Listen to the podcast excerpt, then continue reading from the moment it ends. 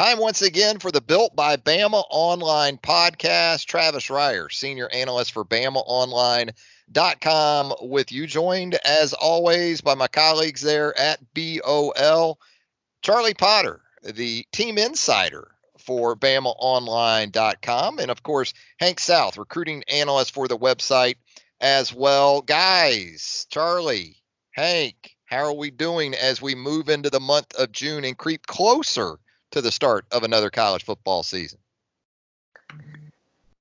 Go ahead, Hank. I'm a little stressed out, to be honest. You know, I'm trying to cover camp season. We're looking at homes. We're looking at making offers on homes, and it's talking. Oh wow! My stomach is in knots this month. So, but you know, other than that, I, am doing good. So we'll make it.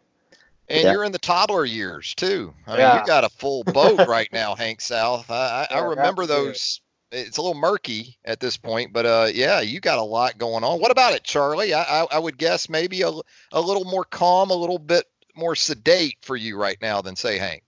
Yeah, a little bit. That's why I wanted him to go first. I know he had a, a lot on his plate, but uh, I love June. June's my favorite month of the year um, because there's not a lot going on. And Alabama, it seems like especially this year, has been even more quiet than than most years. So uh, I'm enjoying that. Now that I said that, though, there's knock on wood. Yeah, pop up as soon as we end the podcast. But um, but right now it, it's been relatively quiet. I'm enjoying it. Yeah, we did have softball. Patrick Murphy's team kind of extend the sports calendar year uh, for Alabama. Hell of a run by the ladies there on the diamond, finishing third out at the Women's College World Series in Oklahoma City. But uh, as we get going here today, I wanted to get the one item of emphasis from each of you guys. We like to start the podcast with that from a team perspective, from a recruiting perspective. Charlie, we'll start with you. Your one item of emphasis since we last met here on the pod. Yeah, I, th- I think it's just um, the reverberations from SEC spring meetings and the fact that the SEC has revised its alcohol policy and now teams, schools can start selling alcohol um, at their venues. And um, I don't think everyone is going to jump to to do this immediately. Uh, Alabama's not. Uh, they put out a, a, statement basically saying how the new policy allows um, each campus to decide what is right for them, and you know, they're not going to make any changes at this time. But I think you know, two, three years down the road, everybody's going to be selling you know booze at their stadiums, and um, I know a lot of people are in favor of that. Some people aren't. It's a hot topic now, and and that's really the crux of, of this offseason discussion has been stuff off the field, whether it's um, alcohol sales at stadiums, the transfer portal, um, you know, pay for play, uh, all that stuff. Uh, that's kind of we're, we're in the the paperwork and the the um, you know the off the field stuff portion of the off season, and uh, yeah, that's been front and center. Um, I know they're going to be probably releasing some new information about the the stadium renovations here uh, later in the week. I think the board of trustees is meeting on that, so we'll get um, you know more concrete details other than reports. But um, yeah, that's really the crux of it is the stadiums, um, how they're looking to get more butts and seats and, and to improve attendance. And uh, a lot of people know that alcohol works for that. Yeah, I think LSU probably had a beta in Tiger Stadium within 24 hours of the SEC announcement. What do you think? I, I would not be shocked. Sure. Um, several, several tabs. Let's just say that. I think they're going to have it like water fountains in other sta- stadiums. You know, you just walk up and go right out of the tap if you want to on a Saturday night in Death Valley. What about it for you, Hank South? Your item of emphasis, and as you outlined, you're anything but sort of catching a break right now. June incredibly busy from a camp standpoint, but if you could narrow it down to one, what would it be for you as we get going in the month of June? Well, I'll, I'll sort of narrow it down to one, but I, I, think just overall, just the sheer number of, of top visitors Alabama's had on campus just since last Thursday. You know, if you look at the list on BamaOnline.com, the guys that are coming in, I mean, you have five-star athlete Darnell Washington. You've got the number six overall player, who actually just moved down to number six. I've been calling him the number one overall player because that's where he was. But Zach Evans, the five star running back, he's now the number six overall player. Regardless, he's a five star running back on campus um, at Alabama this week. You got a lot of the commits coming back, working out, um, and a lot of you know underclassmen offers. Guys naming Bama their leader. So a lot of news. I think just the overall, uh, you know, the the stride Alabama's hitting at the, at this point in the summertime, getting these guys on campus early, um, really getting the the visit season going because throughout the month of May we don't really see many visitors. Um, so far in June we've seen a lot, and it's going to keep happening as as we get towards uh, the end of the month and into the July dead period. So I would just say just the top visitors, the elite guys they're getting on campus early this summer, and uh, you know building momentum with. Hank, are you on commitment watch pretty much 24 7 at this point, or is this still more sort of a discovery phase, I guess you could say, for both Alabama and some of these top prospects? Um, is there a player or two that you think could pop, I guess, for the Crimson Tide here in the very near future? Yeah, you know, I think that's always a possibility. I don't think I've covered Alabama recruiting yet in a, in the month of June where there hasn't been a commitment. And it's an interesting time just because we are in camp season. So there's guys that, you know, maybe we're not really talking about throughout spring that come out, perform well, get a committable offer and pop. Then you're not really, I guess not, I don't want to say not expecting, but, you know, the, the kind of came a little bit out of, out of nowhere, I guess, just the guys that worked out well, then commit. And then there's the guys that, of course, that we've been talking about for a while that have probably had committable offers or have been high targets for the for the Tide staff throughout the spring that are coming on official visits or just coming on follow up visits in the summer that that could always potentially pop. So I mean, I, yeah, the month of June that that's kind of when you got to always take your computer with you wherever you go, just because there's always something happening and there's always it always seems to be a guy or two, and a lot of the times underclassmen. You know, these are the, the first time the staff is seeing some of these rising sophomores or rising juniors work out and they like them. And, you know, we don't talk about those guys as much as we talk about 2020 guys right now. So those are always sometimes the guys that pop in the summertime too. But yeah, you know, I, I think one guy, if I'm naming somebody, and I just wrote about him on Bama Online um, about an hour ago, Will Anderson. He's a he's a linebacker target. We've been writing a little bit about, not too much, just because he doesn't talk much. We haven't had many quotes from him, but um, I just got off the phone with him this morning, and he actually named Alabama his leader, and he's visiting this weekend. So I, th- I think that's always some, somebody you put on commitment watch when, when they're about to visit and they have Alabama on top of their list. So he's a guy we'll watch. And then, of course, there'll be others um, you can follow along at bamaonline.com for sure. And he's a 2020 guy. Is that correct? That's right. Yeah. And I, am already seeing questions on our board over at Bama Online. You know, he, he's, an, he's an outside linebacker, jack linebacker type. And, you know, you, you look at the commitment list, you already got guys like Drew Sanders, Chris Braswell, even De'Rickey Wright you know, and, and then you got guys that are still out there like Quandarrius Robinson, like Reggie Grimes. Like, wh- where Alabama, where's Alabama going to go at this position? So it, it's it's a good question because you know I'm not really too sure at this point uh, as far as how many they're going to take, and, and, I think that obviously gets determined throughout camp season. Uh, but you know, Bama looks like they're in very good shape at the outside linebacker position going forward.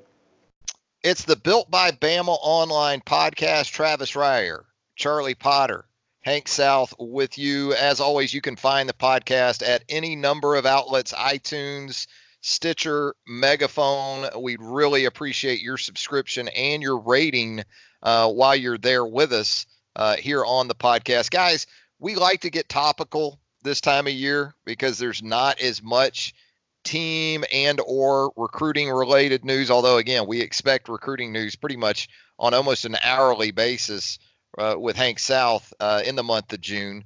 But we want to talk offensive line specifically today. And in doing so, I want to start with who's coming in, or for that matter, who we've already seen as early enrollees uh, in March and April during spring drills uh, at Alabama. And Hank, I'll start with you because as much as we've talked about this six man defensive line class that looks great, and we've already seen half of it on the practice field, I, I don't know if if Alabama struck out much with this offensive line class. We we saw guys like Evan Neal uh, in spring practice. We saw Pierce Quick in spring practice. We saw Amari Kite uh, during spring drills. Was there a guy or two that Alabama really coveted but maybe didn't get, or did this staff pretty much knock it out of the park with the offensive linemen? Yeah, no, I, I think they knocked it out of the park with this class. It, it's almost as equally as impressive as the defensive line class. I'm not going to say as impressive just because that defensive line haul is is one for the ages, but I mean, it, when you look top to bottom of the guys they got, and guys that could, you know, come in and make an impact early. You know, you guys got a guy like Evan Neal, the number one tackle in the country. I was actually just talking to a parent of an offensive lineman in the 2020 class uh, a couple weeks ago, who, who's familiar with, you know, the the ins and outs of all the offensive line recruiting and all that and the position itself. And he said he thinks Evan Neal is the best offensive lineman Nick Saban's ever signed. And you know, I, I think he's he's made his case to you know be on that trajectory. That that's some high praise, but you know he, he's he's done well so far in his time on his short time on campus. Then you go down the list: Pierce Quick, Amari Kite, Darrian Dalcourt, all these guys. They just really hit on some needs there, and and I think that's going to also determine you know what they do in the 2020 class as far as um, how many they take, obviously, and and at what spot on the offensive line they take guys at. So I think you'll see a smaller class in 2020 just because they hit on so many guys in 2019, and uh, you know they're in good shape um, up front going forward. Just one offensive line commitment for 2020 at this point. Is that correct, Hank? That's correct, and it, it's Seth McLaughlin. He's a guy that's been a big target of Alabama's, uh, really since I mean it, for a while. But once Kyle Flood came onto the staff, he, it looked like Bama really started to push for him. He's a guy he really coveted, and uh, you know he, he's an interior guy. You know he's rated as a tackle, but will probably play center or guard um, at the next level, um, depending you know how he continues to develop. Um, he's still growing, but uh, I don't think we're going to see too many past Seth McLaughlin. I, I, think you're looking at maybe you know a, a, three max four offensive lineman class. So it'll be interesting to see how this unfolds. And Charlie, we did see the aforementioned uh, early enrollees during spring drills, and I got to say, for early enrollees, they didn't look like they were spending a lot of time on the sidelines, sort of just taking it in.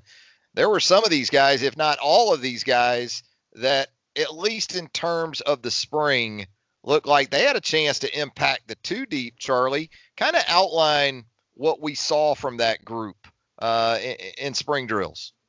Yeah, they were definitely involved. Um, Evan Neal at some point was working with the ones. They had some injuries, some some issues there with the the first team, and that first team kind of changed a little bit throughout the course of the spring, especially when Jedrick Wills went down with a, an ankle injury. But um, you, know, you and I were, were, talking about in the press box. We were watching the second group, and um, they kind of changed things up early on. It was kind of consistent with how they were moving things around, but um, you know, they got pretty consistent with Evan Neal at left guard, uh, Dalcourt at center, and then Pierce Quick at right guard. And, and those guys kind of finished off the game uh, with that second team offensive line and played really well. So I do think that these guys can come in and, at the very least, be top reserves for Alabama. Um, you never know what's going to happen in fall camp uh, with the offensive line. Uh, there's some older guys ahead of Evan Neal that have experienced some promising players like an Emil Ekiyor.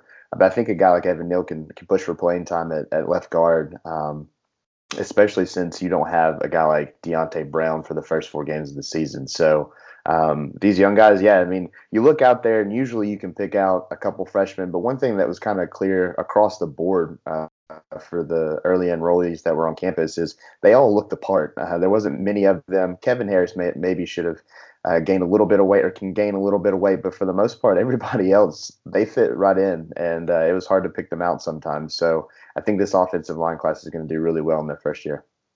Yeah, I guess of these newcomers that we saw in the spring, I want to say just about every one of them had tackle experience in their backgrounds on the high school level. But what we seem to see more than anything, I guess Amari Kite was mm-hmm. the exception to that. He was exclusively a tackle uh, during those 15 practices. But Darrian Dalcourt, uh, Pierce Quick, um, and Evan Neal, we saw inside a good bit. Although in the spring game, Charlie, we both sort of noticed that some of these young guys were moving around a lot. They they weren't just playing one spot. A guy like Pierce Quick, uh, Dalcourt can play multiple spots. You know, the versatility, I guess, of this this new wave of offensive linemen that are coming in uh, struck us pretty profoundly during the spring. Yeah, no doubt. I mean, you look at a guy like uh, Ross Pierschbacher. I mean, he was a tackle in, in, college, and he played the interior his entire career at Alabama, and played.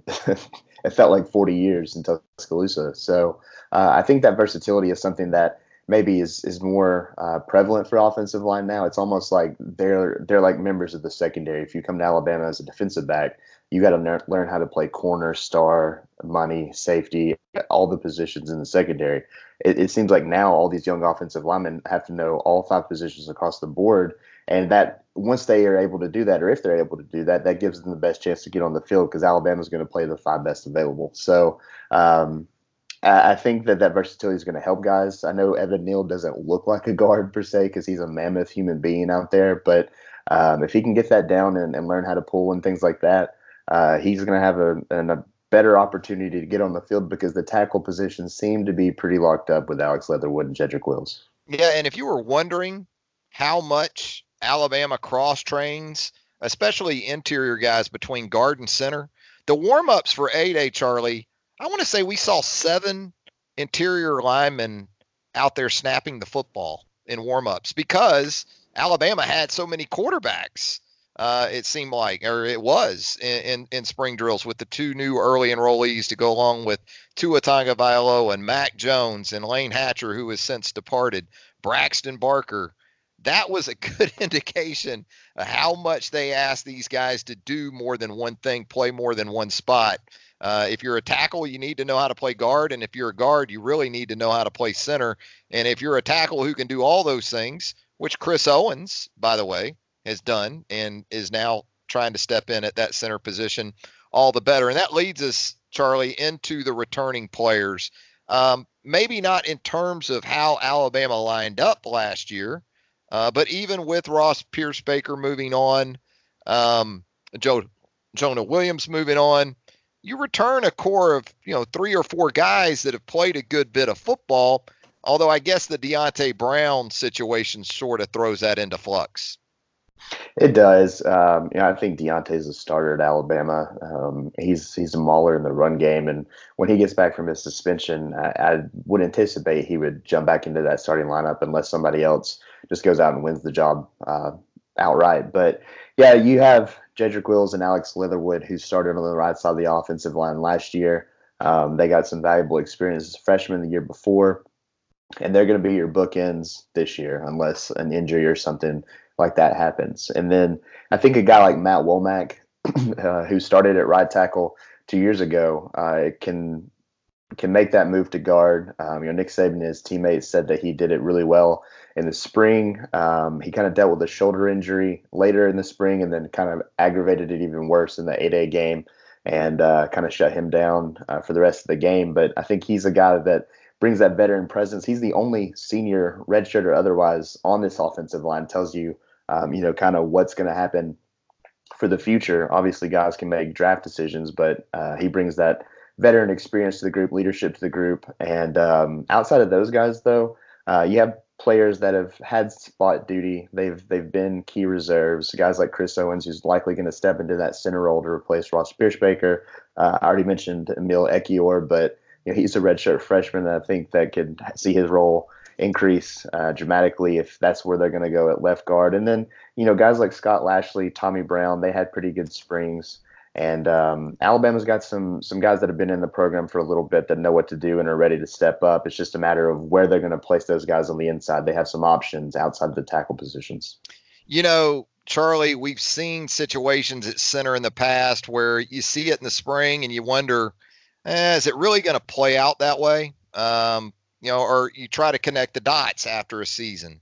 Um, you know, when a guy like Bradley Bozeman moved on after a couple of years over the ball, and you wondered, is Brandon Kennedy really a legitimate guy to step in there and take over at center? It ultimately played out that Ross Pierschbacher was that guy. Brandon Kennedy moved on to the University of Tennessee, where he started at center before an injury took him out uh, in 2018. I ask this, I talk about this in relation to Chris Owens in your opinion, is Chris Owens right now, as we sit here today in early June, the guy at center moving into fall camp?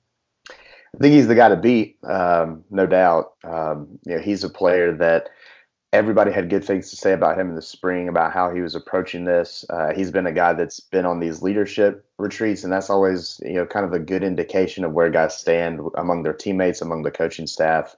And if he's bringing a leadership aspect, then he's kind of spoken up, and that's what you need from your center position. Um, you know, I didn't see anything in the spring that suggests that his job is in jeopardy. I think a guy like Emil Ekiyor can um, maybe move over to center if they need him to. Um, but I think Chris Owens is the guy to beat. Um, obviously, I've been putting out my top 25 most important players for the 2019 season. I anticipate having Chris Owens as a top 10 guy just because he's gonna or he's in the pole position to be that center uh, for the foreseeable future. So, um, you know, now is a, a, great time for him to to seize that, or it'll be soon whenever they, you know, get back on the field and things like that, and then go to, to fall camp. But as of right now, I, I see him as the the top choice, and I think that when we get back out there for fall camp, we'll see him at center.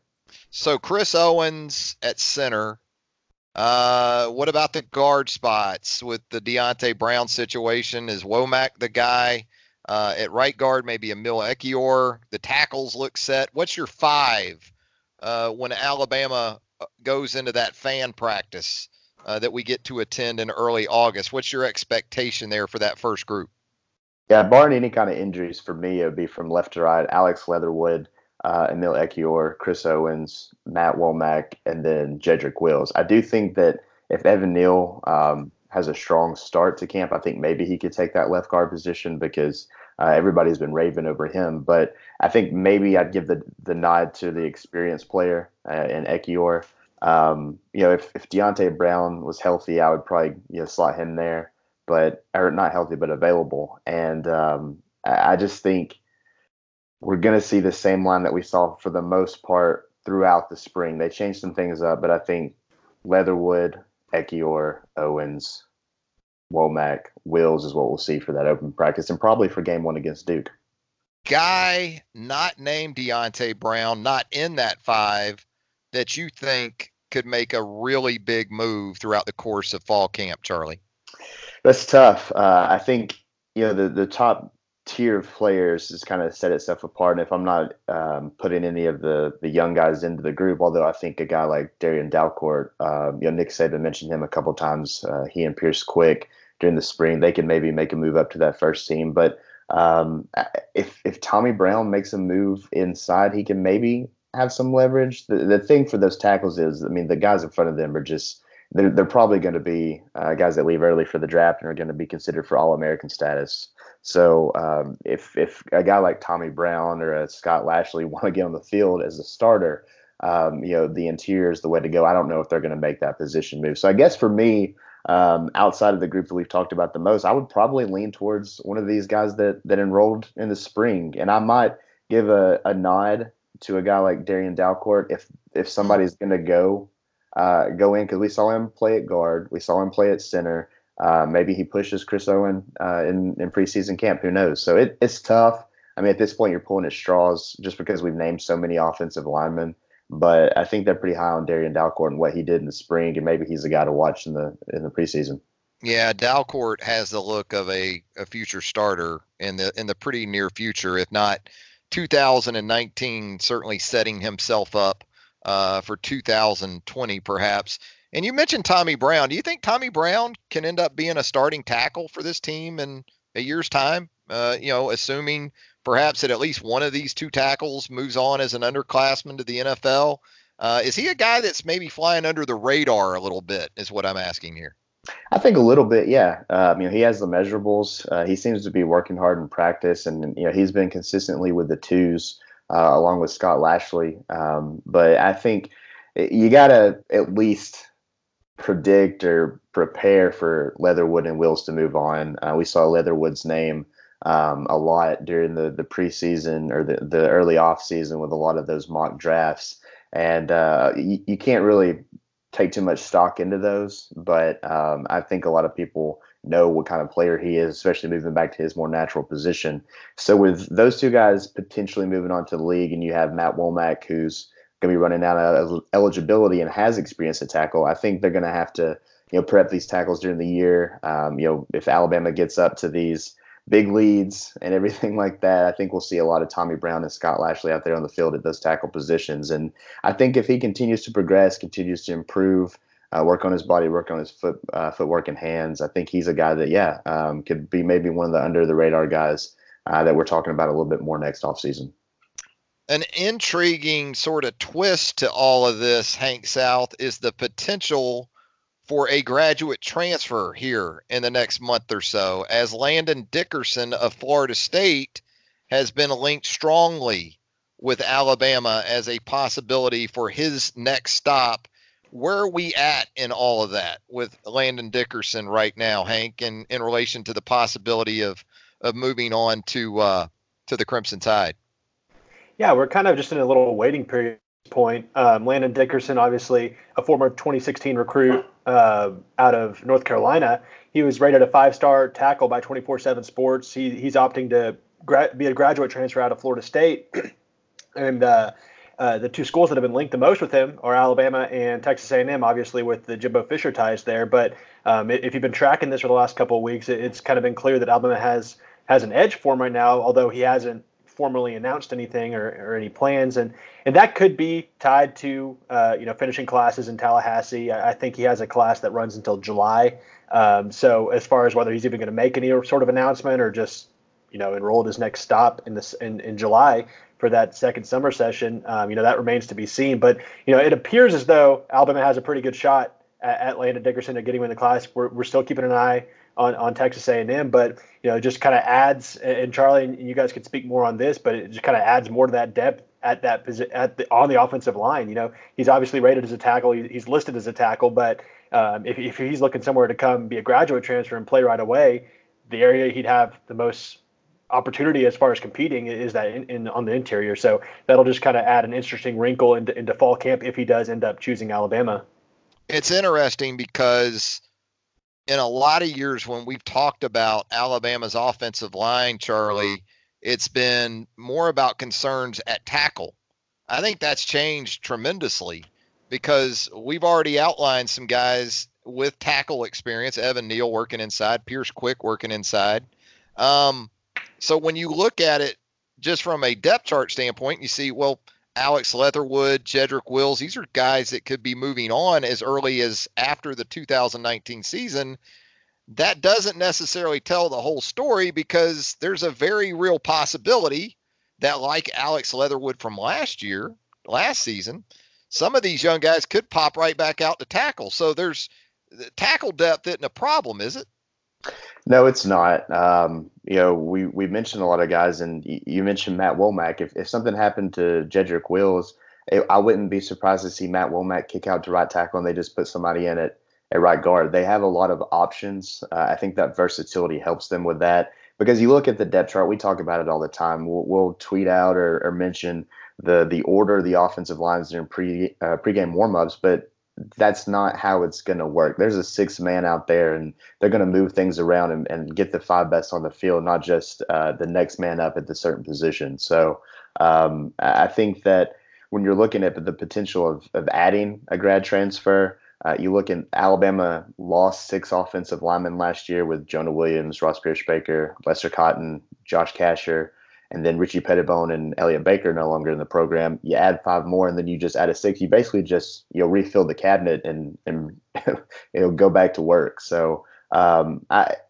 offensive line isn't necessarily the position I thought they would go with the graduate transfer route, uh, but that gives them just another option in that interior because we've mentioned Ekiyor, Womack, Neal, Deonte Brown when he gets healthy. So it just adds competition uh, to try to boost the play of that interior because they're they're having to replace a lot of experience. So um, I, I, do think though the the experience that all these players have at tackle helps Alabama, and it's just it, it almost becomes confusing when you start listing all these names because the the most prevalent and overwhelming thing for me is that Alabama just has a lot of depth and a lot of options to work with on the offensive line, and they could just throw out a a myriad of different varieties of, of groups and, and they could play and play at a high level. So I think that's a, a luxury for them this season.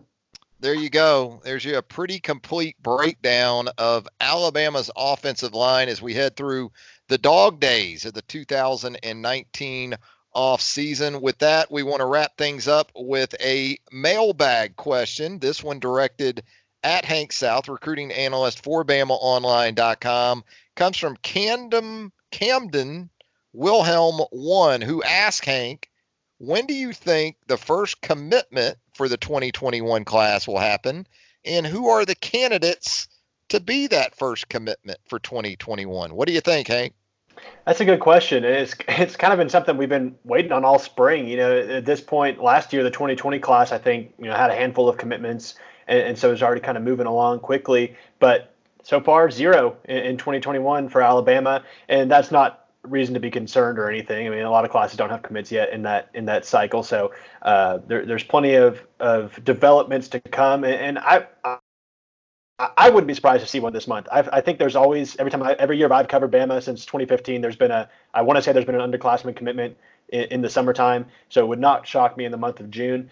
Um, you know, I put up a story. Um, I think uh, it was in March, I believe, about potential guys that could commit first in the 2021 class, and you know, you you could put that way beyond 10. You know, there's all sorts of guys that, that are in the mix as far as guys that could join the class first. I think some interesting ones to really watch. Uh, Dillon Brooks, he's a four-star outside linebacker uh, from Roanoke, Alabama. A lot of people consider him an Auburn lean, and, and he has family ties and is obviously close to, to Auburn. I think he's a guy that you could look at as maybe a guy that could jump on board first. Um, I actually had a really interesting interview with uh, with Jalen Milroe, uh, a Houston area quarterback out of Katy, Texas, actually, um, that camped on Monday and impressed the staff and kind of you know uh, had had his uh, offer kind of more uh, established, I guess, or, he has a. I, guess he made his offer a little bit more committable, I'd say, um, with his performance on Monday. Um, he's a guy that named Bama his leader. I think he's he's a guy that could hop on board first. Um, and then one other guy I'll name, Xavier Sorey, who's a uh, he's a four-star athlete out of uh, the Panhandle of Florida. Forgot the exact high school. I think it's Graceville.